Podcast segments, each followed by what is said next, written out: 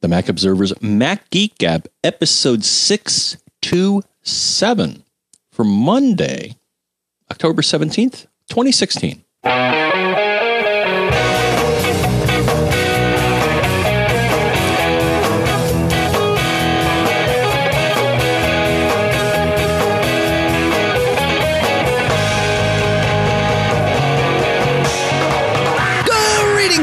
And welcome to the Mac Observer's Mac Geek Gab, the show where you send in questions, tips, and cool stuff found, and we answer your questions. We share your tips and we share your cool stuff found. In fact, cool stuff found will be next week. We'll do that segment then. We've got some tips today.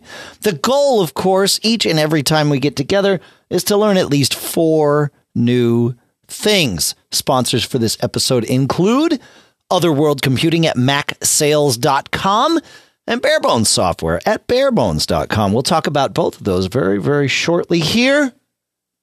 But now, here in Durham, New Hampshire, I'm Dave Hamilton. And here in swelteringly hot Fairfield, Connecticut, this is John F. Braun. Well, it's not sweltering, but it's humid and uh, and and much. And it, we're having Indian summer, as the term goes. Ah, that's that's what we got. Okay. here in uh, here in New England. But man, this weekend here in New England, gosh, it was gorgeous. Bright sunshine. I don't know how the leaves are for you, John, because you're you're you know you're further south than me, so they tend to turn a little bit later. But here, this was the weekend, man. It was just, in fact, the whole week, sun, bright colors. Oh, I mean, it's just like everywhere you look, it looks like a painting. It's awesome. Beautiful leaves on the trees. This is the time of year to get to New England, folks. Highly recommend it. And if you're going to come, come say hi. You know, right, do you have the leaves yet, John, or is it still too early for you? Not where I am because I'm very coastal, but um, other parts of town, I, I've taken some pretty uh, pretty pictures of trees with the leaves changing Good. colors. Good, good, cool. All right, let's. uh We have a a quick quick tip to talk about here. Dale says I inadvertently came across a feature in Safari today that I wasn't expecting. I thought that if a link opened in a new tab, I would have to close the tab by clicking on the little cross at the left or of the tab or using Command W, which of course you can.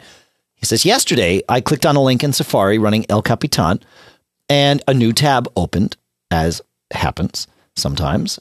He says, When I had read the item, I swiped left with two fingers on my trackpad. I thought as I was swiping, this won't work. There's nothing in this tab to go back to. To my surprise, though, the tab closed and I was back on the original tab that the link came from. This only seems to work when a link automatically opens in a new tab. This feature may have been there for years, but I haven't come across it until now. Dale, thank you for sending that in. I had no idea that that would work, and I tried it, and of course, in in um, Sierra it works as well. Very very handy, and uh, yeah, they open in new tabs when the the website says to open things in new windows. And in fact, that alone is a preference in Safari. If you go to Safari preferences tabs, uh, you can say open pages in tabs instead of windows automatically or always or never. And I've got mine set to automatically. This is an El Capitan machine that I'm on right now, in, in case it's different in Sierra. But um, but yeah, that's where you can set that. So it's not popping new windows up. It's just opening. When it, when a web page says to open in a new window, it just does a new tab, which of course is generally desired behavior.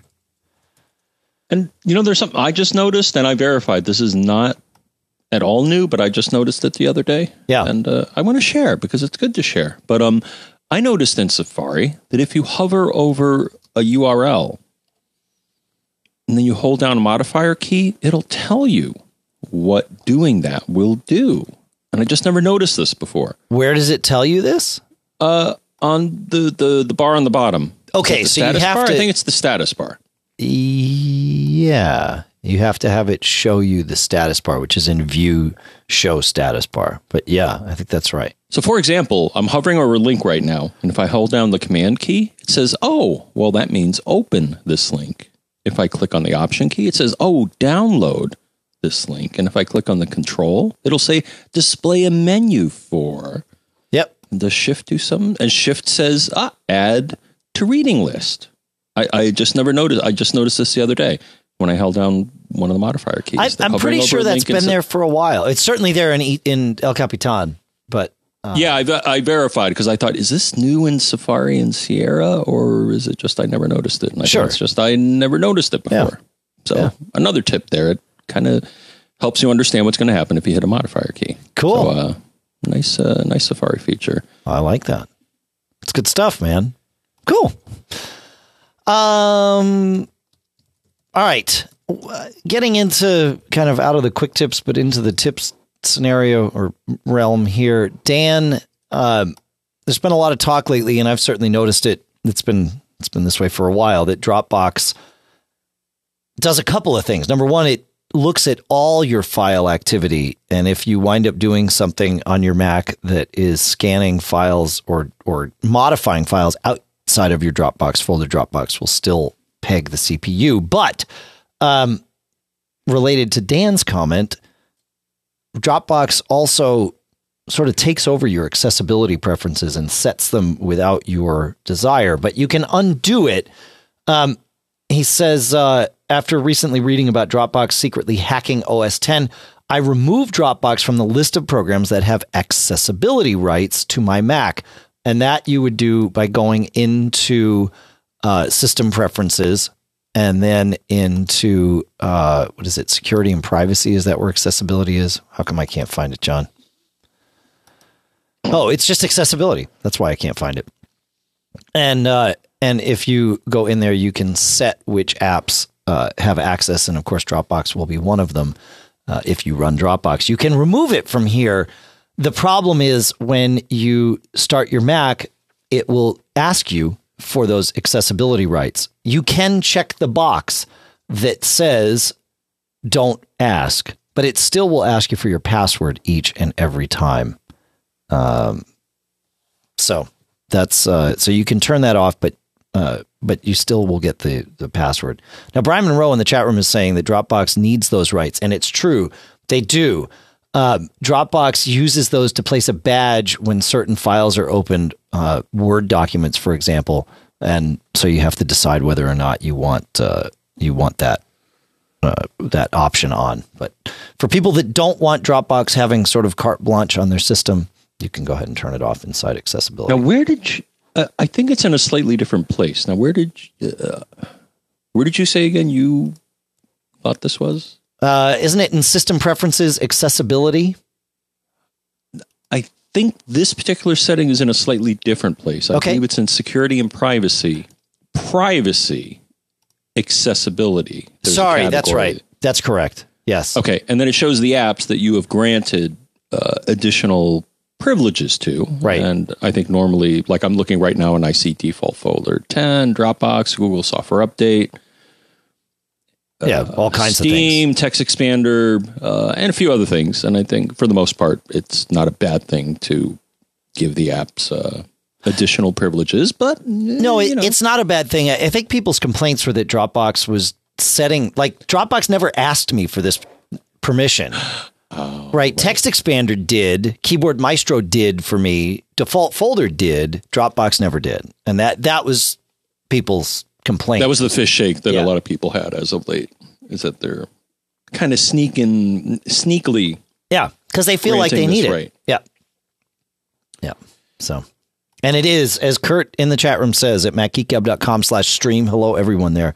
Uh, it is the old security versus convenience continuum, and you need to pick your spot on it. So I leave it on. I don't have a problem with it, but um, but you know, it's always good to know. John, you want to take us to Chris's tip? Chris had a good tip here, uh, kind of following up on our chit chat about, and let me uh, get it up here. okay. So Chris says, where is it? Okay. Thanks for playing my audio tip on Bonjour Sleep Proxy. Okay. You're welcome. And he said, this one is for me. Um, and it's an app called View EXIF for iOS. Um, and he reflects that on episode 623, I mentioned that I don't give the iOS camera act, uh, iOS camera access to location data, which, um, of course, you do in location preferences. You can you can select which applications can or cannot uh, uh, access your your location. Right. Uh, the end result of that is that if you take a picture on iOS and you have that disabled, it will not include the coordinates of where you took the photo. Which, for whatever reason, some people may not want that. And my workflow, I currently do not do that. Uh, so he says to solve this problem, I use an iOS app called View EXIF by Stephen Zhang. It lets you share a photo without the metadata. Using this app, John could allow camera access to location data and still preserve his privacy when sharing photos. The app works by adding an iOS photo extension. Select it, and when sharing a photo, it shows you the EXIF data, complete with a map showing the location data. This metadata screen has its own share button. Press it, and you are given the option to share the photo with or without EXIF metadata. Huh? That's pretty cool. Sweet. And I think he says 99 cents. And It is, yeah. I responded that I have a similar app, which I think does something also uh, post processing. Um, and I have one, and you know we'll link to both of these. I have one called EXIF Edit Free, free being the key word here versus the 99 cents, because to me free is better. Though it has limitations, but it does something similar in that you can load a photo. It'll then, you know, read your location. You can edit the photo and, and add this as well. My workflow is typically I will take the photos without uh, the location, Dave. And then if I do share them, my particular workflow is that I will then add the location via Instagram, which is Oh, not yeah. EXIF data. This is, uh, you know, Yeah, Instagram different type of metadata, right? own thing, and and that's my workflow. And I told him that's my workflow, and yeah, he said, yeah, your, yours is kind of opposite of mine. So, um, a couple of ticks here if you want to edit your uh, the data after the fact on your uh, iOS device. Very cool.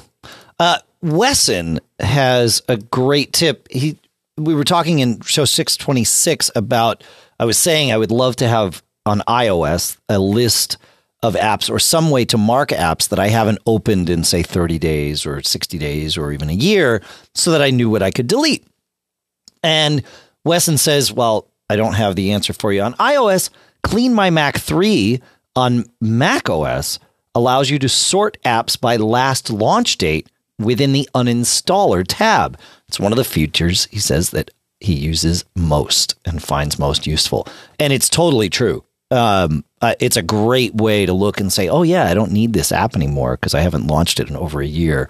Uh, very, very handy stuff. So, Clean My Mac 3, we will put a link in the show notes to that. Um, handy little piece of software. Also, in show 626, Josh writes, uh, we were talking about surge protection for your coax. And he says, I use a combo surge protector and MoCA point of entry filter on my coaxial cable coming into my apartment. It keeps my MoCA network traffic from flowing upstream while hopefully keeping any dangerous surges from damaging my equipment coming in downstream. And if you use MoCA, I didn't even think about this, uh, but if you use MoCA, you definitely want a point of entry filter. I found my MoCA speeds they didn't quite double, but it was a remarkable, maybe 30% increase in speeds when I put this filter in place. I don't know why putting a filter in place that keeps your MoCA from going upstream would help, but it was night and day. In fact, I put it in and it, and it didn't make sense to me that it would. So I took it out and I tested my speeds again, and it definitely is the filter. So uh, he found one that's a, a filter that will do both MoCA filtering and surge protection on the downstream. So we'll put that in the uh, show notes. Very cool stuff. Moving on to whatever's next because I got to get the thing in front of me. Oh yeah, one more, uh, one more from episode six twenty six. Um, listener George said in podcast 626, John gave a shake of the fist to error messages with just code numbers and two shakes for error message that error error messages that are basically unknown error. He says this reminds me of a story from my experience in about 1968. I was doing computer programming at a lab at the University of Michigan. Uh, very, very pivotal uh, school and location for the internet. Anybody on the internet early, early on knew ab- all about UMich's Gopher archives. So I just wanted to give a little shout out there. Uh, George continues at a time there was a very popular magazine called Datamation. It, they decided to run a tongue in cheek series about the design of a hypothetical computer and operating system called Kludge, spelled K L U D G E. It appears that article was the origin of the word kludge, and Wikipedia confirms this. It says in uh, uh, Jackson W. Granholm in the Oxford English Dictionary, second edition, 1989, the kludge entry cites one source for the world's earliest recorded usage, definition, and etymology. Jackson W. Granholm's 1962 How to Design a Kludge article, which appeared in the American computer magazine Datamation. So, uh, he says, although the Wikipedia reference is from 1962, I remember reading Datamation describing the kludge in about 68. I have to assume that what I read at the time was a reprint. So uh, he says, anyway, the article, it suggested, uh, in the article, it suggested that a good error message would be unknown error from an unidentifiable location. I still remember laughing my head off about that phrase.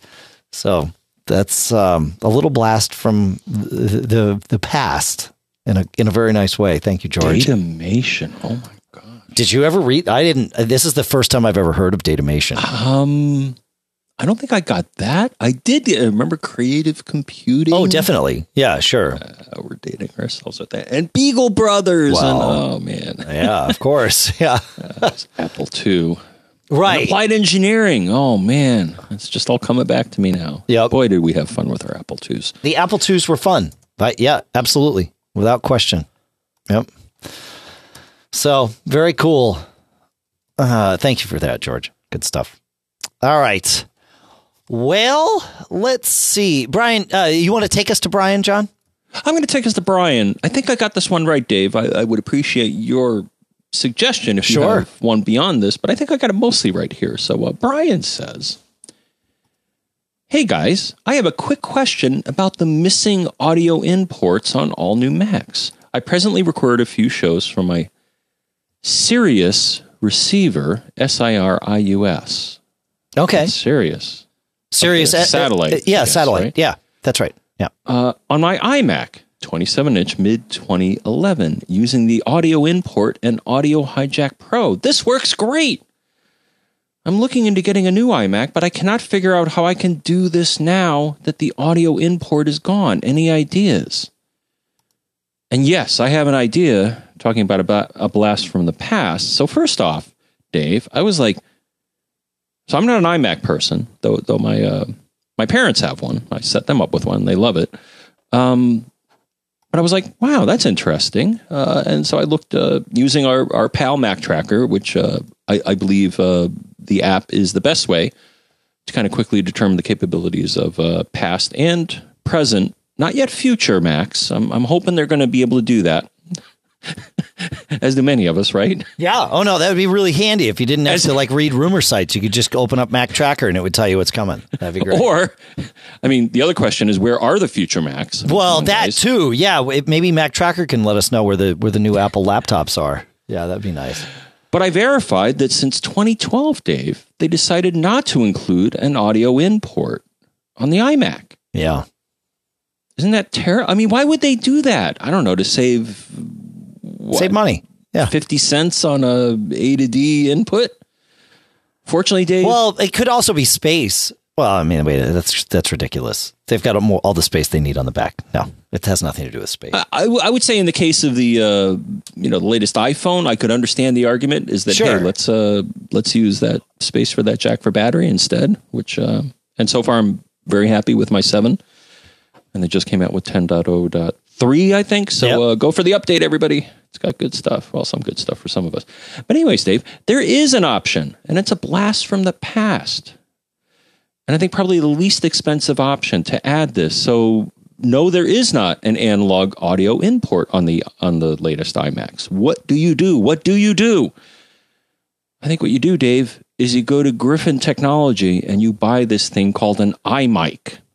What is an iMic? Well, I'll tell you what an iMic is. The iMic is basically a analog audio in to USB converter.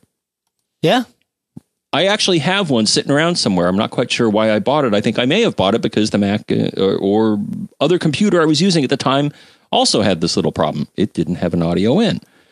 And so this device has two two plugs. One is a USB plug, and the other is an uh, audio in. It also has audio out. I'm not sure why you'd really need that. Uh, and then a switch for either line level or mic level Sure. on the input because there are different.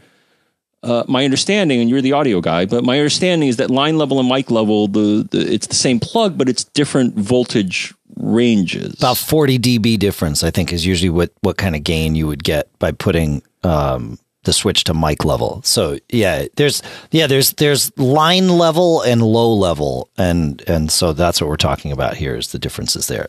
But uh, yeah, so so to answer a couple And of your questions, go ahead. and it's 30 and and it's uh, the retail from their site and they still offer it. They don't explicitly state that they support the latest os but i think it's a pretty generic yeah, I think it would work. Uh, driver. So um i think that's going to be our best solution they show it retails for 39.99 though i've seen you can get it for less uh, or maybe for even way less.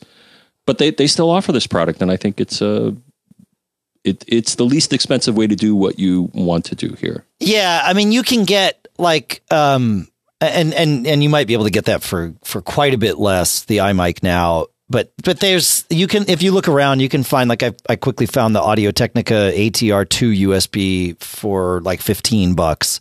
Um, if Oh, you okay. yeah, but but I mean, you know, you're going to be in that certainly sub fifty dollar and probably even sub twenty dollar range to do this, as long as you're not that you're fine with sort of average quality components, which is what you would have had in your Mac, right? The, Apple didn't put great DACs in there uh, or uh, digital audio or ADC, digital analog or ADCs, right?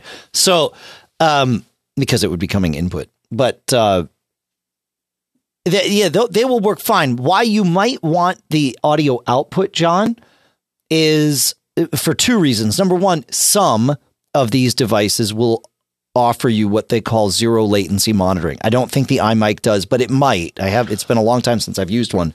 If you want to hear yourself uh, through headphones, that gets tricky if there's a computer in between the audio input and the audio output doing some processing. There might be a delay. It depends on a lot of things, how many effects you're using, what how you're processing it, all of that stuff. So, by having a headphone out, it can allow you to monitor if they if they essentially offer a short circuit um, an intentional short circuit between the two so that's one reason you might want an audio out the other is that no matter how good the DAC is inside your computer, it's still being run um, inside your computer and is subject, oftentimes, if it's not isolated right, uh, it's subject to noise from the computer. So having an outboard DAC can save you, uh, you know, some of that noise. Now, again, the quality of the components that we're talking about here in these things that are in the you know twenty to forty dollar range might not matter. Uh, but there's other DACs that we've talked about on other shows that that you know for real audio quality, but um, but these are going to suffice. They're going to be most likely they're going to be at least as good as what you have or would have gotten inside your Mac. So yeah, I think these things are fine. Yeah. Right. I mean, what I'm doing now, no, I'm not actually sure, but uh, you know, so I have a 2014 Mac Mini. I'm actually not sure if this still has audio in and audio out like my uh, prior Mac Mini. I mean, one thing I was going to toss out, but it it's uh, not a very economical solution, though maybe a very capable solution. But the board that I'm using right now, Dave, um, Yeah. you know, the Yamaha AG06, uh, that'd be an option as well. Though I think it's overkill for for this purpose. Sure. It would certainly do that. Yeah. you know, it converts analog audio from various sources to USB. Right. It's all. It also happens to be a mixer, but I mean, that there's nothing wrong with that. Yeah, Yeah. And then I see Sam here in our um, in our chat room uh, suggests that uh, there's not only USB, but you uh, there are also FireWire and Thunderbolt uh, solutions that also can do the analog to digital Yeah. conversion. Oh, totally. Yeah, yeah, yeah. Right. I mean, this is right. We've had this conversation, just not sort of at the at the low end level like this before. But um, USB is awful for audio. It's going to be fine for what you're talking about doing, but when you've got a lot of data flowing in both directions, USB is is um, it is not synchronous the right way, and so it, it gets very very Right. it- yeah yeah. It's Well, I think what you're saying, it's not is, isochronous is what it is. FireWire can be, or, or FireWire is, and Thunderbolt can be, but USB cannot be isochronous. So that's where it gets. well, to be a. USB relies on the capabilities of the computer to drive the conversation, right? Whereas I think FireWire and Thunderbolt less so. Yes. Right. Right. Right. So So USB is is certainly well, as the name implies, USB Universal Serial Bus. I mean, you're you're almost certainly going to have a USB port on on your hardware there. So um, for single channel or even you know left right stereo, uh, dual channel audio, USB is going to mostly be fine. It, and and yeah, certainly serve so for for converting satellite radio to something that you want to record on your Mac, I I would say the iMic or similar device would is going to do be- it for you. it's probably going to be fine. Yeah. Very, very cool. All right. I want to talk about our first sponsor today, John, and that is Otherworld Computing, macsales.com. I honestly, I, it, it's it's fair to say that I don't know what I would do without these guys. I mean, I I guess I'd I'd have to like look elsewhere, but man, this is the first place I go when I need something to add to my computer. If it's a you know a Thunderbolt, you were just talking about Thunderbolt. I don't or fire and FireWire. I don't have FireWire on my Macs anymore, but I have a lot of FireWire peripherals. Well, what do I do? I get a Thunderbolt to FireWire dock. Works great. Otherworld Computing has the best one that I've tested, and and I've tested quite a few, uh, and I'm happy to say that that theirs is outstanding. If you need RAM, they're the place to go. Check it out. If you need an SSD, they have SSDs for every model of Mac that can possibly take them.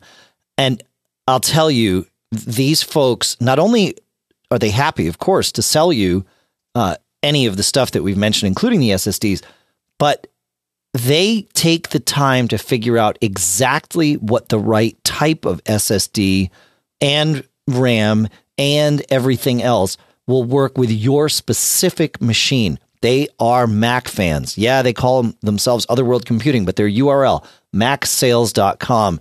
They are Mac fans. They are diehards like us. They know this stuff and they spend the time to figure out exactly what you need and what you don't need. They're not going to sell you overkill, you know, on a machine that can't benefit from it. So they're really going to work hard to make sure that not only do you get what you want, that you're only getting what you need and you're not spending extra money uh, in doing that. They they're good people there. They understand their products, and I just can't speak highly enough of their customer support and their attention to detail. They've got installation videos. It's awesome. You got to check it out. Go to macsales.com and uh, and when you check out, tell them that uh, Mac Geek Gab sent you. I'm sure they will appreciate that. Thanks to Otherworld Computing and all the great folks at macsales.com for sponsoring this episode. Other great people uh, are the folks at Barebones Software. I honestly don't know which company's been around longer, Barebones or Otherworld Computing. I mean, these are two Mac diehard companies, and Barebones Software writes some of the best software I've ever used. BB Edit, their text editor, is my absolute favorite text editor. And I know it's weird to talk about having a favorite text editor or even to get excited about a text editor. But when you do stuff with text every day, interface and experience absolutely matters. And I'd say, I mean, user interface and user experience absolutely matters. BB Edit has, you know, when when it's a product that's been in development for what two plus decades, that is going to yield some good answers about design decisions, and they really have got it down to a science. It doesn't matter what kind of text you're messing with. BB Edit will take care of it. You can be a crazy, you know, super high level programmer. BB Edit will handle all the stuff that you're doing. You can just be uh, someone who's never touched a piece of code but needs to do some things with text, like just compare two documents. Uh, it does perfect comparisons of documents and will show you line by line and character by character differences in those documents. You can even copy changes from one back and forth to the other. Very, very cool stuff. They know what they're doing. And here's something cool. If you're someone who's dabbling in the terminal, but not overly confident editing things in those weird text editors from the terminal like VI or Pico or even Emacs. You don't have to if you have BBEdit because instead of typing VI space filename.txt, you can type BBEdit space filename.txt and it will open that inside BBEdit for you to edit there with your mouse, with your cursor. You don't have to think about editing in the terminal because you're not. You're editing in BBEdit. And then it, when you save it, you're back at the terminal and everything is just as you expected it to be. Check it out, barebones.com. You can download a free trial. Our sincere thanks to the folks at Barebones Software for sponsoring this episode. All right, John. Dave, I got to give you a tip. Go ahead. Because you, you posed the question which right, company yeah. was first? Oh, yeah. And this is kind of creeping me out. Uh, so it's both. Uh, so I actually did a Google search and I typed in Barebone Software founding and Other World Computing founding. Uh, according to Google, OWC was founded in 1988. Okay. Barebone Software was founded in 1994.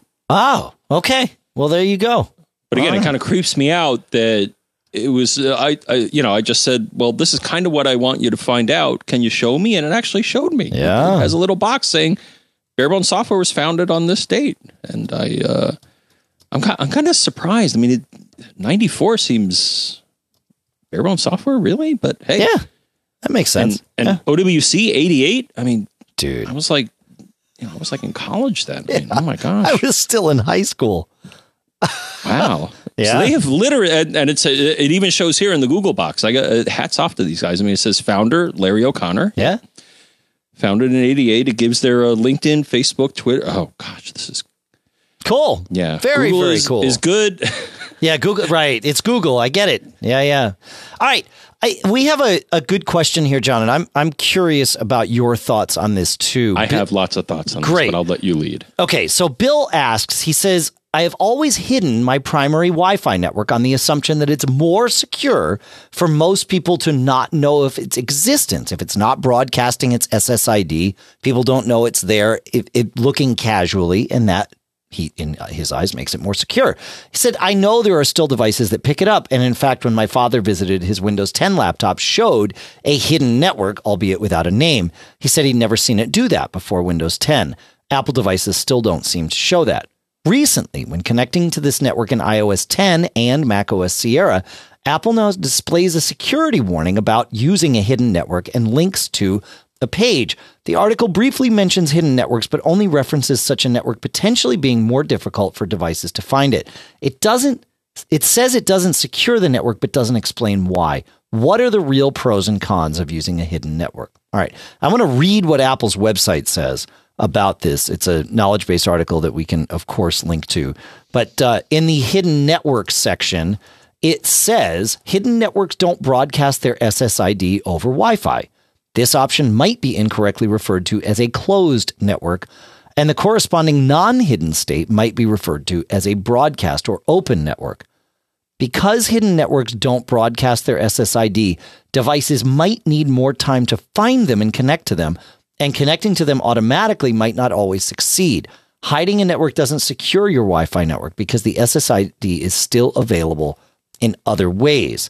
So, Uh, to me, this doesn't mean that it's less secure, except maybe someone could pose a, you know, I don't want to call it a man in the middle attack, but if somebody knew the name of your SSID and they broadcast a network with that name, they might be able to get your clients on it, but it would have to have the same security and same password. So I, I, I don't I don't really see a security risk there, but maybe I'm missing something, John. Here's my opinion. And I used to do this, but now I don't anymore. So the thing is, a lot of computers have, uh, and handheld devices um, that do Wi Fi have a feature where you say, Show me all of the networks that are around me. Right.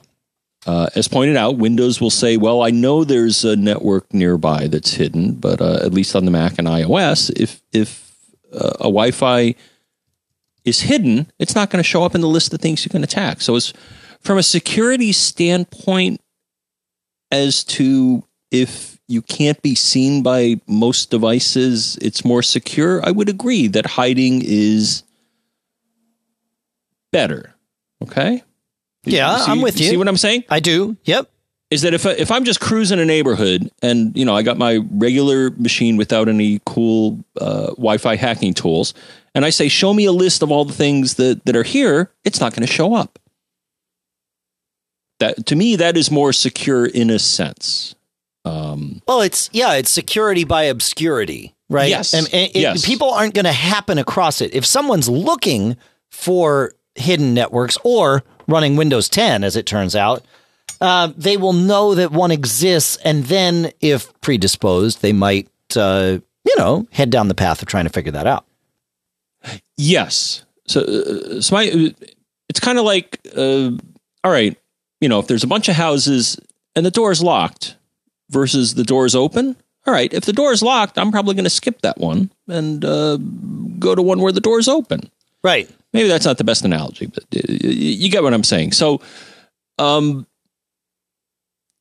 uh, the only problem I would see is, as I think was pointed out here, is that for some devices, it may take them longer or it may create issues for them when you want to connect to a hidden network. And then it may take them longer or they may have difficulty finding a network that is hidden. Yep. So to me, that's the only downside of enabling that. And I, uh, and the other so, thing I see in the oh, go ahead. The other thing I see in the article, and this is something I used to do, and again I gave up on this as well. So, so another way you can restrict who comes into your Wi-Fi access point is by the MAC address, which is the hardware address of the Wi-Fi interface on the device trying to connect. And you can set up. And I used to go through the painstaking process of doing this, and then eventually I said, you know what, this just isn't worth my time. Yeah, because I get so many toys and I get so many things, and it's just like keeping track of this stuff and and that's another thing. So, so the thing is, you can set up a Wi-Fi access point to say, look, if you're not on the list of the cool kids that uh, I know the MAC address of your Wi-Fi interface, I'm not going to let you in. Right.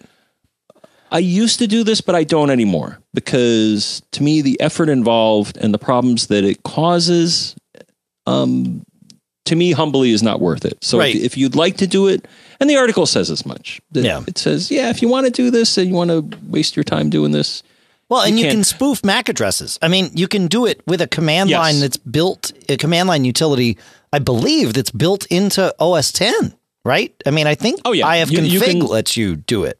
Right. There are tools that'll let you either beat the SSID out of a device if you if you have the right tool, or you can see the MAC address if, if you monitor traffic long enough. Um, yeah. So, so, they'll slow people down, but a, a determined attacker the best advice that I have is for anybody who's running Wi-Fi is, you know, unless you're running public Wi-Fi, and that's a whole other story. But if you're running your own Wi-Fi, for goodness sake, enable encryption, uh, WPA or better, not WEP.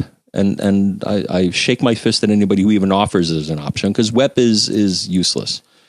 Oh in my yeah, opinion. Well, and um, and you can't do that with AC or or 802.11n. Right, at least they, they just those speeds. Yeah. Yeah. So the thing is, enable WPA2 or whatever with a good, solid password uh, is the best thing that you can do to secure your Wi-Fi network. so here, here's opinion. the thing: I I actually use hidden networks for the purpose of hiding oh, them okay. from general users. No, I have my main network here in the house. And that one is broadcast, right? And it's the same SSID from all my devices. And and you know, I'm uh, using actually right now I'm using the Netgear Orbi. We'll talk about that in the next show. I, will get deeper into it. Um, but you know, always have that uh, exposed and available, and that's what people in the house use.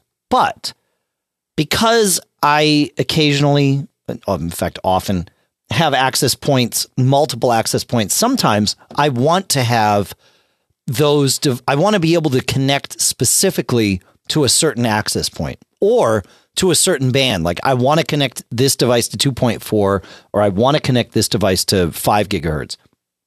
So because I use router firmware that, in, in general, uh, that lets me have multiple SSIDs, virtual SSIDs, if you will, on the same radio. I I have like my network in the house. I call it Dave the Nerd, right? And then I have a hidden network called Dave the Nerd Dash Five, which is a five gig, the, the only the five gigahertz band on all my devices, at least any device that supports multiple SSIDs. But that one I keep hidden so that people don't see it. They're not tempted to connect to it. It's just connect to the other one. It's going to work fine for you. Don't worry about it. And then here's these other ones for whatever I'm testing at the moment, uh, so that I can get to what I want to get to. And so I use them to hide them from general users, not to hide them from hackers, um, because I know people would would find it if they truly wanted to. So that right, yeah, that I, that's the only reason I would hide them. The one thing I would suggest is if you do have and and most every modern Wi-Fi access point supports this feature, is that if you do want to isolate guests, um, well, I kind of gave it away. There's something called a guest network which is a network that you can make available so people can get on your Wi Fi, but they're isolated from your network at large. So, um, you know, if you have people, you know, that are visiting that are untrustworthy, like I was considering, but then I'm like, nah, you know, like when you visited last, Dave, I'm like, should I set up a guest network? And I'm like, no, I, I trust Dave. He's, he's, you know, He's not going to stay friend. up all night trying to hack into uh, my stuff. That's right. Yeah, I, I, I trust Dave isn't going to be hacking my stuff. So I'm like, nah, I don't need to set up a guest network. But if I had somebody who's, uh, we know, proved that we could guess each other's passwords. Um, right. So I think we're kind of done with the the guest network thing. So yeah, but if you if you had somebody in your household that you didn't entirely trust, then maybe setting up a guest Wi-Fi. No, it's network. not a bad idea when when you've got like kids, friends, or you know, people just coming over all the time or whatever, it's not a bad idea to have a guest network uh, for sure. Because that's something I got on the TP-Link, and I believe, uh, yeah, the uh, the it, Apple. Yeah. I, I, think almost every uh, people that make a modern Wi-Fi. I think it's fair to something. say even Apple does it, and Apple doesn't do crap on their routers. I'm really right. angry with Apple. I, I do. I think they should not sell a, a router um, no, no, because they they don't put any uh, thought in. Uh, maybe they put thought into it, but they don't put the right technology in. It, they have uh, like the Airport Extreme, the current gen Airport Extreme, great radios, fast CPU. I don't know how much RAM the thing has, but it's probably got enough, and it has no quality of service uh, in it, meaning nothing to manage your bandwidth in a way that keeps you at a point where you've always got you know free bandwidth for for your devices. If you if and and also Apple's the worst offender with their devices because you know you get home and suddenly if the family gets home, four phones instantly start uploading photos when they get on the Wi-Fi network, right?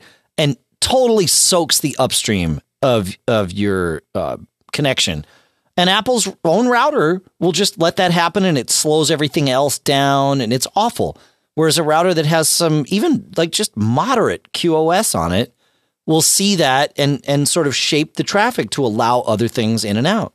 So yeah, I just don't think Apple they're not in the they shouldn't be in the router business. It's not a priority for them.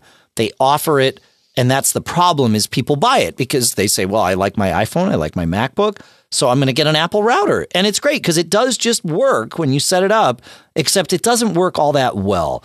And with the speed of network connections now, you can can afford to and should sacrifice a little bit of your network speed of your of your internet speed to QoS to have just nice smooth connection all the time.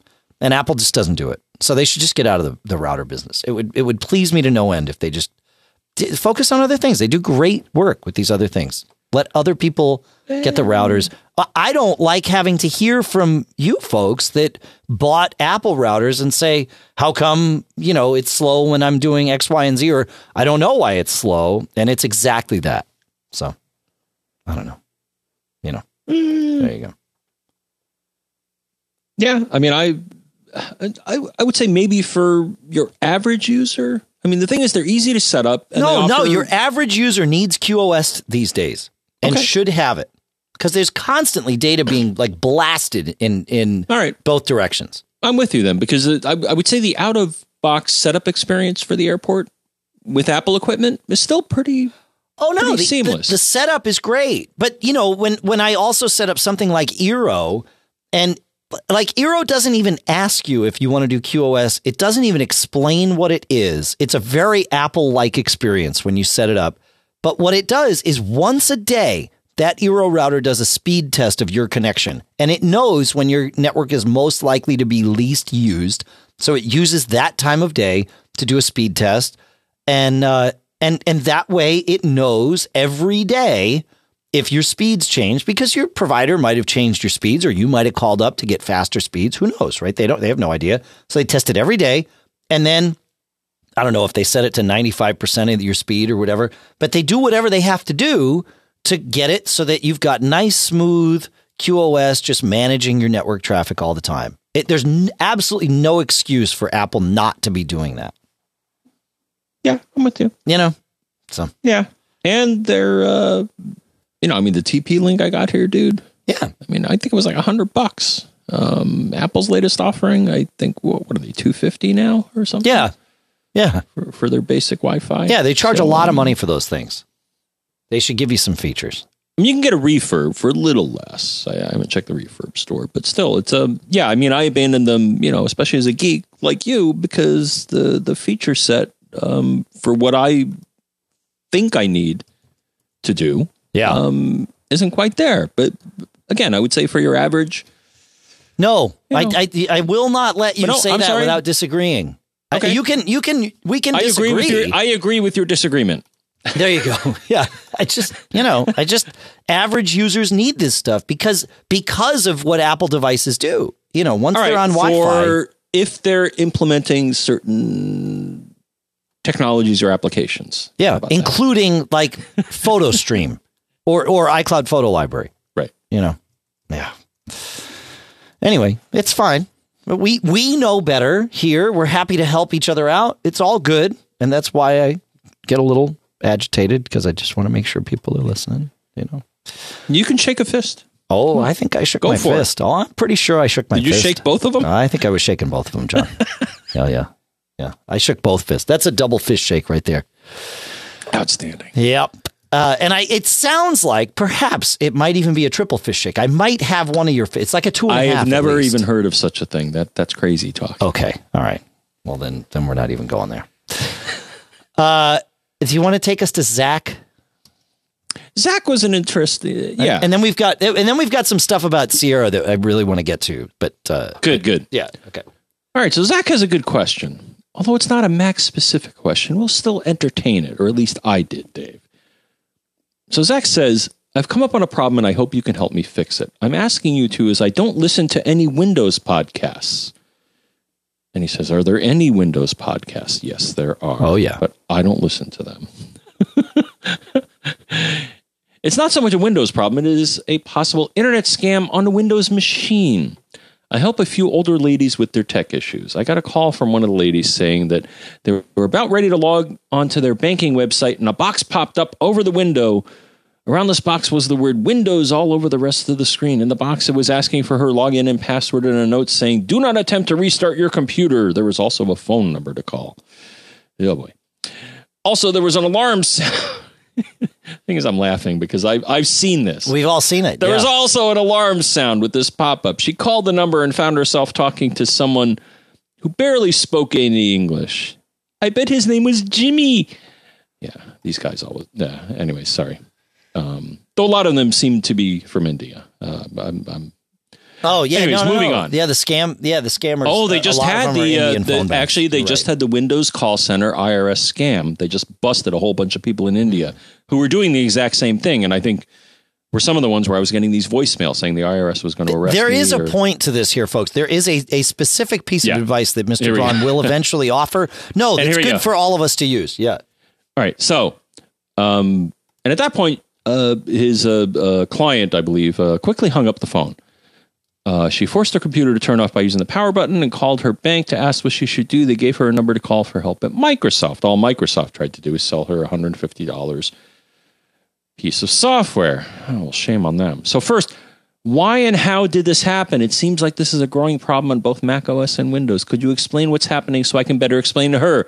Also, do you have any recommendations for antivirus software, pop up blockers, or malware software to protect your computer? Um, and yes, so Zach, I have, as I said, I've run across this as well as I think you have, Dave. Of course. And then it says you're infected. Please call this number. You got a virus. Blah blah blah.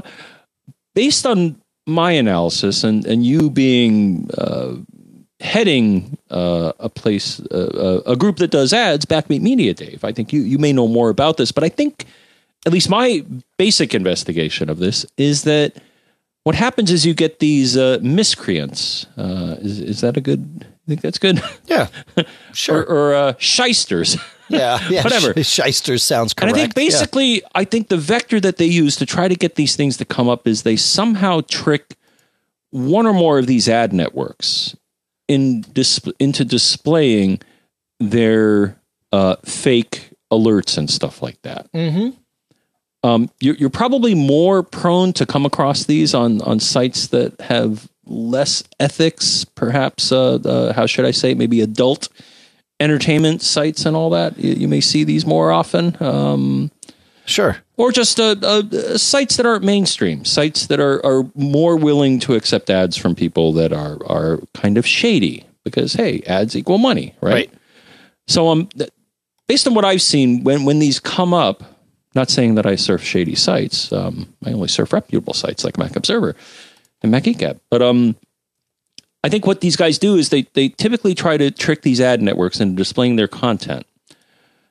So I would say is just one general piece of advice, and it doesn't matter Windows, iOS, or whatever, is do not fall for anything. If you're in a browser and all of a sudden you get an alert saying there's something wrong with your computer, you got a virus, you got this or that, it's 99.99% out of 100 times bogus. Now sometimes they'll they'll try to craft their dialogue or the the whatever comes up to be either very scary, like this one that says "alert, alert," you know, you're you're you're going to get busted. The IRS is going to come to get you, or you have a virus, or call Microsoft or Apple or whatever, and here's a phone number. Um, and they they craft it to to look authentic. Um, here's a few pieces of advice I have. So one, again, if, if you're browsing and all of a sudden you get an alert that something's wrong with your computer and to call this number, ignore it because it's bogus. Number two, if you do get a phone number, I, I found this, Dave, uh, especially for calls that I get on my, my phone where I get a, a call from a number that's not in my contacts, which is, is the first thing that indicates to me that it's probably a call I don't want, is – Google, as we've already found, is scary smart. And if you type in a phone number, there are these databases um, or, or, these sites that will catalog these bogus numbers. Look up the number. You're probably not the first person that has fallen uh, victim to these scam artists. So type in the telephone number first and see if it comes up in, in a database of people that are being um, bad. Um, that's worked for me. Um, here's another one that I found that's very nice, Dave. And I've been using this for quite a while here. So there's a uh, crowdsource tool here. It's called WOT, Web of Trust. It's a browser add-on that will alert you. This is, this is the part, folks. This is this is what I talked about before. So web this is the trust. useful part. This is the useful part. No, it's all useful. I'm just giving you a hard time. but there there is an add-on for many browsers called Web of Trust, and it's basically a crowdsourced database of what people, a web of people, if you will, feel about a certain site, whether it's trustworthy. And um, so it's a browser add on. It works with Safari, Firefox, I think pr- pretty much any major browser. Yep. And it shows two things. So it shows trust, bleh, trustworthiness and child safety.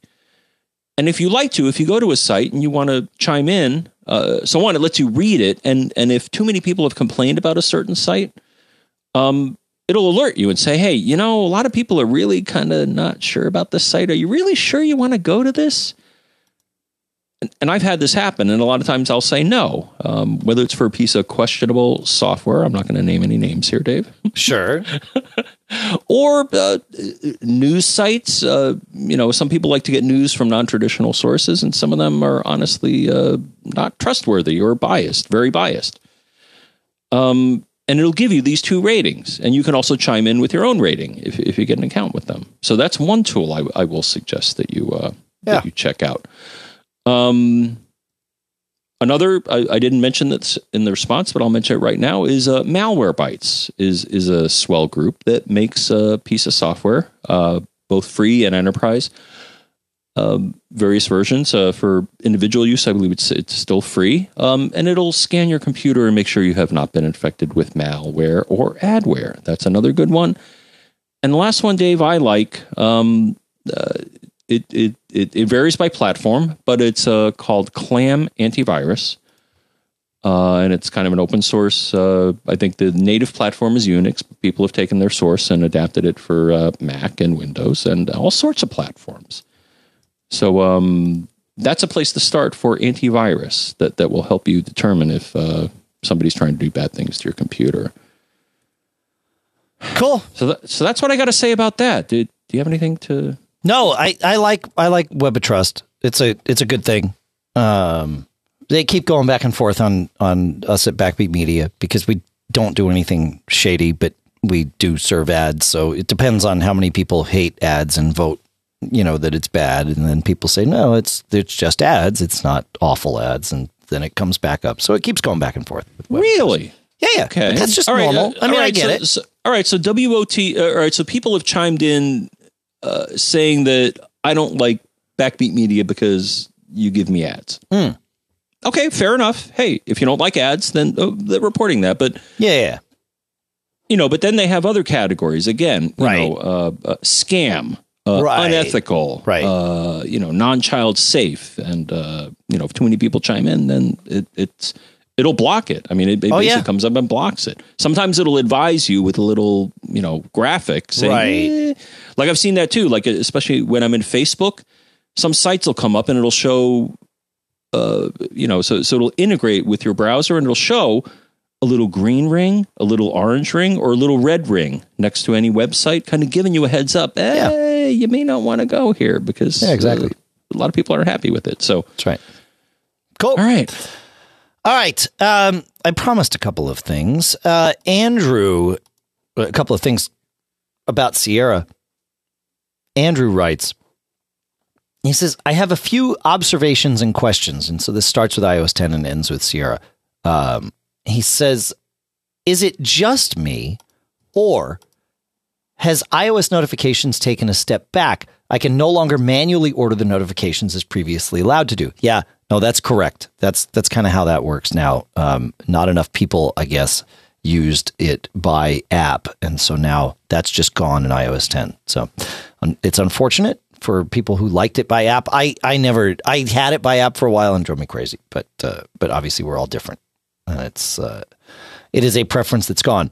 And now uh, with macOS, I recently discovered I had an other dot dot dot account on my login screen. I checked users and groups preference pane and guest account is not enabled nor any of its permissions. How did this other account get created? How can I find out which application may have created it and how do I get rid of it? So the thing about the other account is that it uh, the other item I should say is that it's not an account. It allows you to type in your username and password or a username and password is probably a better way to say it. And that can happen if there's another account on your Mac. Uh, you may have installed a piece of software which added an account that triggered the OS to offer you this other dot dot dot option, but um, but it's not an account. I mean, I guess you could create an account called other dot dot dot, and that would be interesting. But um, because you might get someone to type in um, their password and then you could come in and try and hack that. I, I don't know. Anyway, uh, it's not an account.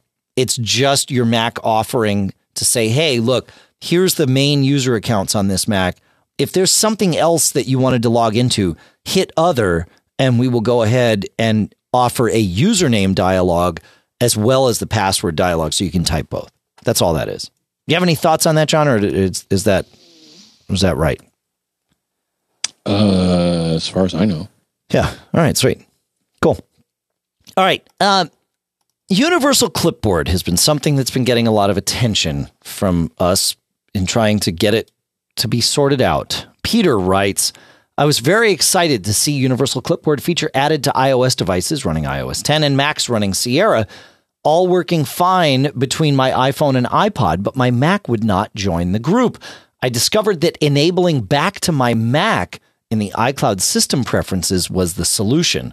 So, this is an interesting thing. Um, I've gone back and forth on this. I definitely don't have back to my Mac enabled on any of my Macs, and that's because I run an IPsec VPN server here. And if you enable back to my Mac, it will hijack that. Um, it will hijack the port forwarding from your router because it uses port 500 on UDP, presumably for the same IPsec L2TP type of, of connection that it's going to set up. So I definitely don't have back to my Mac enabled. Jeff Gamet and I did some isolation testing and we found that Bluetooth is the thing that needs to be enabled. You do not need to be on a Wi-Fi network. In fact, Wi-Fi doesn't even need to be on on your Mac. You can have an Ethernet connected Mac, totally fine. You just don't it but Bluetooth was the thing for us that uh, that worked. But Peter's not alone. There are a lot of people out there saying that enabling back to my Mac, whatever that does, solved their universal clipboard problems. What I'd be curious about is does enabling it and then disabling it leave and when I say it, I mean enabling and disabling back to my Mac, does that leave universal clipboard enabled? I think it might. I, I wonder if it's changing some setting in your Mac as part of kind of repaving those those uh, preferences, and then even turning it off would work. Because I know Universal Clipboard works without back to my Mac. So it's an interesting Yes. little solution. because I'm looking right now, and actually, Dave, uh, uh, and so for those that don't know, Back to My Mac, I think, was mainly a feature where if you're remote, you can access your Mac that's on your home network. That's correct, I and it's enabled the- the- in uh, where is that enabled? Actually, it's in iCloud. oh, that's right, iCloud. So yeah, you go yeah, to yeah, System thank you. Preferences iCloud. Back to My Mac is one of the options. I actually have it disabled. I think I used it at one point when I traveled a lot and, and wanted to get to my Mac, and uh, and it makes it easier. I think it runs something called racoon and, and a few other programs Hmm. that make it a lot easier for you uh, if you're distant to uh, get on your home network and interact with your computer. Though I haven't found it necessary because other things do that for me, mostly my Synology. But yeah, I saw that too. I think as you mentioned, I, I you know run Hardware Growler, and I was like, hey, let me check out this new feature. And all of a sudden, as soon as I enabled it, or I did a copy on my iPhone, all of a sudden my Mac said, hey, I want to talk to the iPhone on Bluetooth. I'm like, ah, that's how you're doing that. Okay, it's good Yeah. stuff. That's true. Oh yeah, yeah, yeah. I like that. Ah, very cool. Cool. All right. Uh, moving on to Joe. Joe writes. Uh, whoop, wrong Joe. I've got a couple of Joes in the agenda today. He says up until recently, I was able to click on the share icon in preview and send a PDF document directly from there. Recently, only messages and notes have been showing up in that list. No email availability. I haven't done any upgrades other than the usual every so often security updates to macOS, and I'm still on El Capitan. Any ideas what happened and how to correct it? I did some checking, and one response somewhere talked about the extensions panel in system preferences. When I opened that and click on share menu, it only showed dark check marks with reminders and notes and a grayed check mark with messages, no email at all. In a previous version, you could share using a menu item under file. I wonder why they took that out. Um, I did some digging on this one, Joe, and one of the things that Apple recommends is resetting launch services, which is um, the the launch services team in, that runs all the time. And it's the process. If you're looking on iOS and you see a process called LSD, that's what it is. It's not anything funny. Your your iPhone your iPhone isn't having a, a Won't make you see things. Right. Yeah, exactly. Um, so that's actually worth a shot. Uh, and and I'll I'll put a link to the Apple Knowledge Base, which talks about resetting launch services. There's a a terminal command that they've put in there that you can uh, that you can type.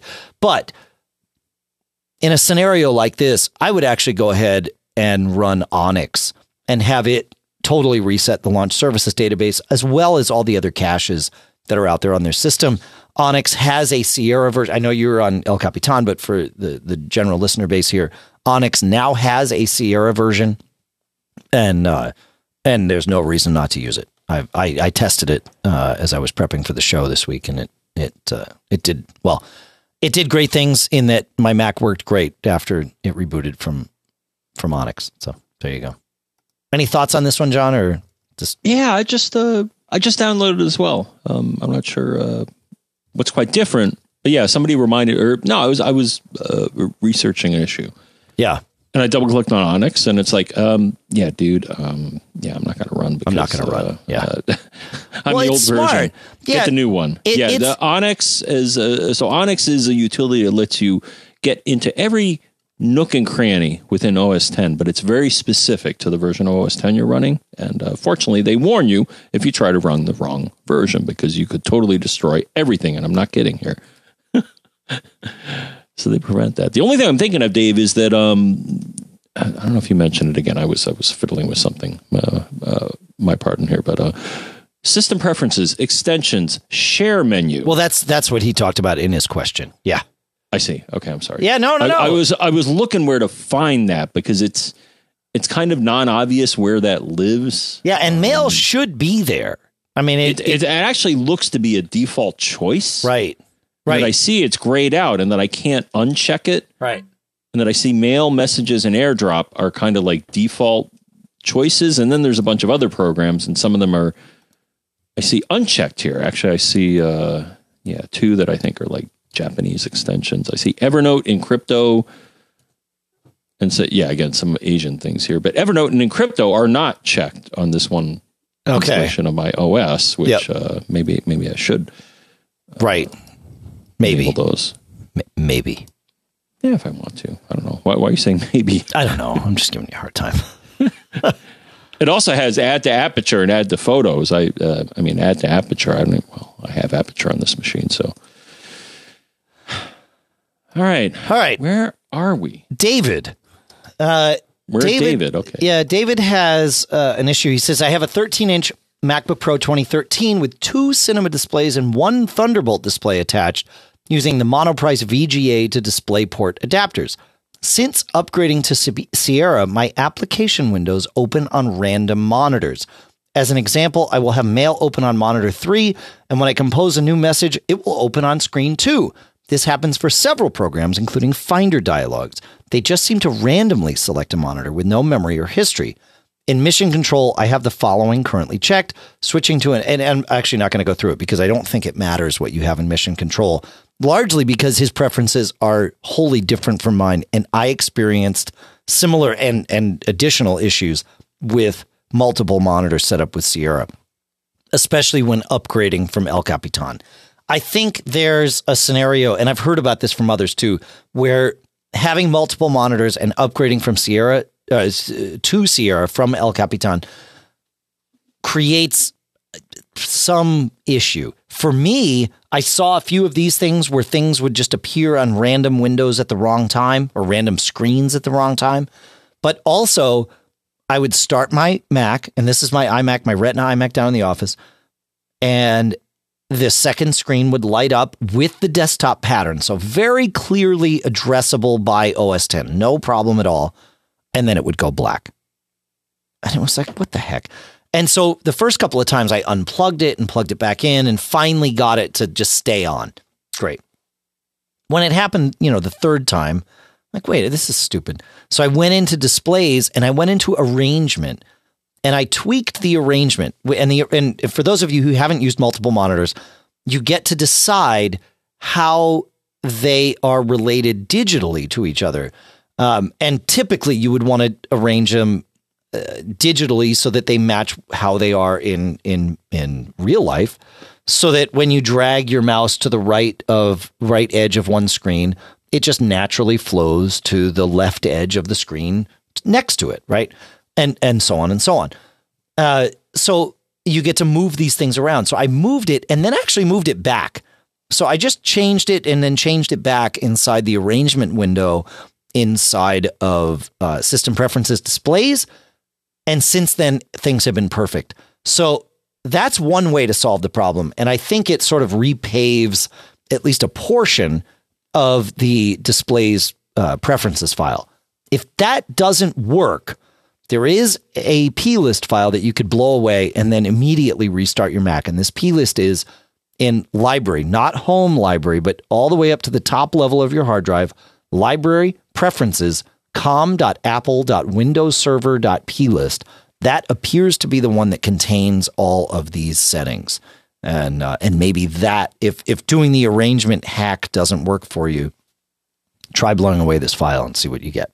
So that's all I got on that one, John. And I know you. Oh, what do you do multiple monitors? I can't remember if you have them on your. I got nothing because Mini. I don't have multiple monitors. Okay. Well, I have multiple monitors, but not um, on the um, same computer. Exactly. It is a. Fu- I mean, look, having multiple monitors is awesome. Uh, it, you know, it really changes everything about because you can have one screen where you've got like extra stuff. I keep my IM things like Slack and and Skype and, and even iMessage off on one screen. And, and when I do video chats, I can move those over there. It's really, it's good. Yeah. All right. My solution when my monitor was too small, I, I had a 19 inch Samsung 4x3 form factor, is mm-hmm. I bought a new monitor and I got this Asus. Uh, but that's the thing is you could have used both. And that's what I'm doing. I have my Retina I, I screen in the iMac. use both as well, but to me, the solution because I was running out of screen real estate was just get a bigger monitor. Just get a bigger one. So. Yeah. yeah, yeah. But no, All I get the whole multi-screen thing. I, yeah, it's cool. Especially for, uh, I know a lot of developers, it, it helps isolate your mm. various pieces of work. Yes. You know, so I'm debugging here and I'm developing here and I'm doing this here yeah. for a lot of tasks. Graphic yeah. designers, all sorts of people, multi monitors help help you separate your work. Yeah, I, I, totally. I get it. Yep. Uh, and monitors are cheap nowadays. I mean, it's uh, so I'm still using the old like acrylic uh, frame. Uh, it wasn't cinema display. It was pre. It was studio display. I still have one of those. That thing's older than my kids, I think, and uh, but it still works. So I have that as my alternate display. I think it's a 21 inch. It's not 23. I don't know. Anyway, works great. It certainly doesn't owe me anything. So. Uh, Anyway, I think we got it in trade with Apple for some promotion we did for WWDC oh, 100 years yeah. ago. Yeah, yeah, yeah. Anyway, it's uh it works great. I like it. It has that weird connector like DVI to ADC connector or whatever it is that's this monster adapter that needs its own power supply and I don't know. Anyway, but it is amazing how the price of screens dropped. Oh. So this, I still have this 19 inch. I'm trying to figure what to do with it. But when I bought it, it's a Samsung 19 inch, you know, four by three again. Yeah. I think I paid 700 bucks for it back in oh, the day, yeah. and that was a good price. No, yeah, of course. Yeah. And then the Asus I have here. So, but, but then I got an Asus uh, 16 by nine, and uh, I think I think I got it for like 200 bucks. That's the thing. So it's a way better screen, and um, and it's way cheaper. Same with my TV. I, I bought one of the first Samsung uh, uh, HD TVs. Yeah, probably like ten know, years ago, I and I paid seventeen hundred bucks for it, and it yeah. was it was a good price for for that. And then I just got a LG recently. Yeah, the only bigger, and it's it was three hundred bucks. The only day like, the oh price gosh. matters when you buy, especially consumer electronics, is the day you buy it. That's it. If you needed or slash wanted it that day, and you were happy with the price that day, then it was a good price. Don't worry about it past that. Yeah. Unless you're going to buy an Apple laptop, in which case I'd say, if at all possible, just wait a week. I, I mean, I don't know anything uh, specific, but man, like, no, we don't. It's coming up. No, we don't. That's the thing. Invites haven't even gone out for. Uh, maybe they're not doing an event. Maybe they're just going to roll them out on like some random Tuesday. I don't know. Could be tomorrow morning, as far as I know. But you know what's funny, Dave? I'm, probably I'm next just, Tuesday. I'm just reflecting is that so the two screens, one I gifted to my parents, and the other I still have sitting here trying to think what to do, are Samsung. Mm-hmm. I'm totally still happy with Samsung for screens. Um, as some may have heard, other devices, not so much. right? Yeah, I'm with you on that. yeah, but it is neither of my screens have burst into flames. So I'll no, give them that. That's right. Yeah, yeah. And I yeah. think they make very nice displays. Yeah, I um, I, my father-in-law had a problem with the bulbs burning out on their LED. Was it the L? It couldn't have been the LED. Maybe it was the LED. Back or was it the CFL? Back no, no, no. I think it was L. It must have been LED, LCD. I forget, but, but he swore off Samsung. He's like, I'll never buy it again. But anyway, all right. Uh, yeah, and and to answer Paul Franz's question in the in the chat room here, he says, "Do you think it'll come out before or after Apple's quarterly announcement?" I think it'll be uh, a week from Tuesday, but I don't know. I don't know. But, you know, a week from so what the twenty. What's today? The seventeenth, right? What do I know? I, I got so Something much like going that. on. It's been like I said. Did I did I say it in the show? I didn't say it in the show. Last night I tied my personal record uh, playing f- on stage for you know two plus hours each night for 14 nights in a row.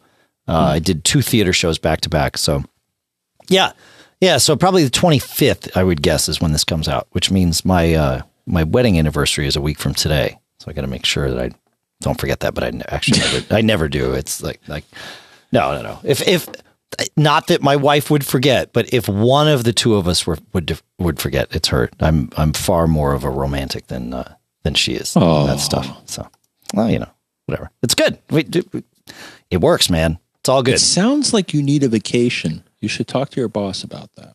Uh, I don't have time for a vacation right now, but but yes, I, I don't disagree. I, am just a little frazzled. I, like playing 14 nights. The last time I did it was 20 and change years ago. Now, to be fair, this was only two different theaters. It was two different shows, so two different theaters. I only had to move my drums twice, once into the first theater and then once from there to the second.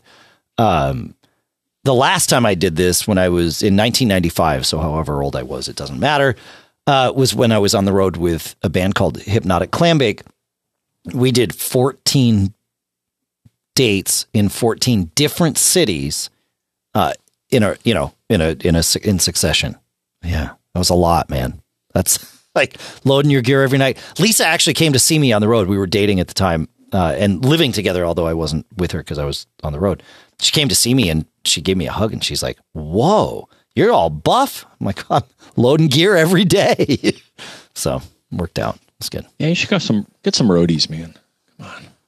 Uh yeah. I've I've experienced roadies. It's nice to have. When when they when they're like when when you get people that are with you long enough that you can train them properly and they'll do all the things that you need mm-hmm. and you can just show up and trust that like oh yeah everything's exactly where I want it. That, that's killer. Otherwise you just want to do it yourself. But uh, this isn't Gig Gab, although I will point out to all of you that I do another podcast called, actually, I do two podcasts, and I'll, I'll take this opportunity to uh, pimp both of them. Gig Gab for working musicians at uh, giggabpodcast.com. We have conversations just like that one. Uh, and we go even deeper. In fact, today we did a great interview with uh, Jerry Harvey, the guy who founded Ultimate Ears. So if you're a musician, check that out. And I also do, uh, because I'm a business owner, I also do a show called uh, The Small Business Show with Shannon Jean, who started uh, Mac Rescue and also Tech Restore. And we were both partners on Deals on the Web when we did that for a long time. And that's at businessshow.co. So I highly recommend that if you're interested in those, uh, that you uh, you take a listen. I'd love I'd love for it. In fact, do we have time for one more, John? Um, I don't know that we do. In fact, I think it's probably best that that we because we we have some stuff about no no actually this is fine. These are two different things. We have Mike, uh, who has a question. We can't do both of the ones that we have left, but they're they're different enough that we, we can split them. He says I have to change the email for my Apple ID account. I found an article from Apple explaining the steps. The first step is to log out of iCloud on all my devices. However, it doesn't address the question my iPhone asked, which is Do I want to delete the data on my phone? I assume the answer is no. However, should I say yes on my other devices? I don't want to end up with multiple copies of each data entry after I reestablish my iCloud account with my new email address. I'm just trying to work through this. And this is a good question because you're you are going to be asked this if you go through it. And the answer is leave it on all of your devices if you want. Uh, I've been through this a couple times, not for the reason uh, you mentioned, but for other reasons. And when you log back into iCloud, it will ask you, do you want to? Uh, I, th- I think it's possible you will be given three options, but you'll at least be given two of these three. And the options are do you want to take what iCloud has and replace what you have locally? Do you want to take what you have locally and replace what iCloud has? And you don't want either of those. You want option number three uh, or option number two, depending on how it's presented, which is to merge the data. And it when it merges, it's actually a whole lot smarter than merging. Uh, it matches and and you typically won't wind up with any duplicates. So that's that's that. Any any thoughts on that, John? No, I've been afraid of that dialogue as well. Yeah. Oh no, it's a fearful dialogue. You should have a backup before you do any of this, by the way, and that way it, it, reduces the fear. Yeah. See, yeah, at first I'm like, wait, you're going to delete everything, right? My phone. I mean, yeah, that's bad. That, that sounds bad. Yeah. So, uh, yeah, make it. Yeah, make a backup. And, you know, I, I said we weren't going to do the second one, but we're going to do it anyway because it is related and it's good. Uh, Joe says, I've been a listener for over 10 years and uh, you both helped me out a ton. So thank you, Joe. And you, you rock. I appreciate it. Uh, he says, My wife has a 2015 MacBook Pro with a one terabyte SSD. 900 gigs is used and 100 gigs is free.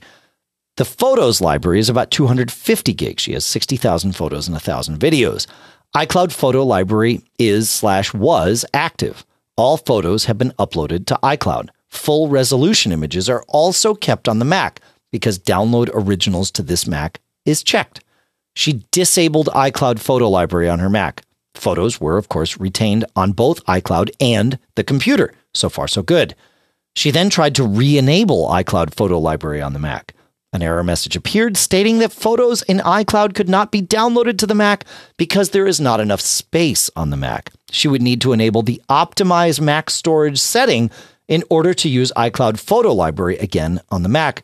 I don't understand what's happening. Full resolution images are already on the Mac. Enabling Optimize Mac Storage setting would presumably delete the photos on the Mac and then she would have to re download them all again from iCloud. This seems pointless, and we have poor bandwidth and data caps. Any ideas? Yeah, this is where one of one of those cases where Apple uh, sort of fails at at the dealing with what normal people have as opposed to what people in the San Francisco Bay Area have when it comes to internet connectivity and all that stuff. Um, Apple also doesn't calculate the space needed appropriately because when you re enable iCloud Photo Library, it will then begin to do a comparison between what's in iCloud and what you have. And it won't necessarily, in fact, most cases, it won't at all re download anything or re upload anything. It will just match it. And as in the case with the previous thing with contacts and calendars and all that, it'll just say, oh, yeah, I already got it. Next. And it goes through this process where it just iterates through everything. Unfortunately, the space calculation happens before it does the matching. So it doesn't know that the local library you have is the same as the library that exists in iCloud because it hasn't done that comparison yet. It assumes worst case scenario that everything is different and it's going to need to download 250 gigs or whatever it is worth of photos. And if you don't have that space, it doesn't let you turn it on without checking that box. You have two choices. You can either free up space such that you can you have 250 gigs free. It won't use it, but you have to have it or you can check the box. I think in I think checking the box or unchecking the box, the you know, um, unchecking the download originals to this Mac and and choosing the optimized Mac storage instead. I think that'll be okay. I don't think it will delete things locally until it has to, and it doesn't have to. So once it gets into the process, you can move the box back or move the radio button back. But there is a risk there um, that it is going to come down and uh, and and pull things off, and then you've got to re-download them and use your bandwidth and all that. Um, John, you have any thoughts on this? I don't use it honestly, so. Oh, I thought you. I thought you started. I, Sorry, I was the one that started using iCloud Photo Library um, because it just works better. and It's no, simpler, but I did throw down some coin to expand my uh, iCloud to uh, 50 gigs from the free. Right. Am I at 50? But yeah, I'm, at, no, I'm I- at 200 now. I just I bit the bullet, and it's it's simpler for me. So Yeah, I was approaching, the, you know, probably in a similar vein to this problem here. Um, you know, it kept coming up saying, "Yeah, you don't have quite." I, I, I think I'm going to run out of space here. You know, you're, uh, you got five on the cheapo plan, which is the free plan, and Right. Uh, I'm sorry, what do I have? Yeah, so I, I upgraded the 50 gig plan, which So, a buck a month. 99 cents Yeah. a month, yeah, yeah. or less, as you pointed out. I got some good deals on some iTunes gift cards, so it's actually less than that. That's So- right. So yeah, Yeah, so I, yeah, I, yeah. ca- I can drop less than a dollar a month on that storage. That's uh, that's Kurt in the uh, Kurt in the chat room says, uh, based on what he's seen, I think she should find a way to offload 150 gigs to archive storage temporarily. And maybe maybe what you do is move your music library if you have that much music or what, whatever it is, something that you can just offload to an external drive, or maybe you move your photos library to an external drive, and then you know sync it that way, and then move it back if you want. Uh, that would work. So. That's what we got, John. And now we really are finished. You know, I always think when we started this show, it was 45 minutes. That was our goal. And then suddenly, somehow, not suddenly, over time, it gradually, we extended it to now double that. Let us know what you think. Would you prefer a 45 minute Mac Geek Gab or do you like the hour and a half? Let us know. You Look at can a 15 email minute, us. like Mac Geek Gab Mini.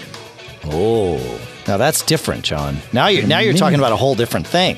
I, I'm not opposed to this. I'm just saying. Yeah, Quick, Mac Geek quick Gab tips, like really quick tips, like we just blurt them out with no conversation. Now, Would we be capable of doing that? And No. Let us know what you think. I'd love to hear from you folks. Feedback at MacGeekGab.com is where you can find us, and we would love to hear from you. or let us know what you think. And and I believe Dave said feedback at macgeekgab.com. I did say feedback at MacGeekGab.com. Also, premium at MacGeekGab.com if you are a premium supporter. And, uh, and we did have quite a few, I believe six premium supporters in this, maybe seven in this episode. Oh, six. Uh, Joe with his share menu icons that disappeared. Peter, who uh, was having trouble enabling Universal Clipboard or helped us. Andrew with his other dot dot dot account. Bill with his hidden Wi-Fi networks. George with the origins of Kluge, so that's like a double contribution right there. And Wesson with the uh, tip about uh, Clean My Mac. All premium listeners. We really, really appreciate all of you. Uh, not just those of you that contributed to the show, although we certainly appreciate that. And we appre- appreciate everybody who contributes to the show. If you want to learn more about Mac Geek Gab Premium, go to macgeekgab.com and, uh, and you can find all about it there. If you want to find us on Facebook, we have a great Facebook group at macgeekgab.com slash Facebook. That will redirect you there. And I want to thank CacheFly, C-A-C-H-E-F-L-Y dot com, for providing all the bandwidth to get the show from us to you. And of course, our sponsors. Other World Computing at MacSales.com, as we mentioned in the show, as well as Barebones Software at Barebones.com. Gazelle at Gazelle.com. Fat Cat Software at fatcatsoftware.com slash MGG. Smile at smilesoftware.com.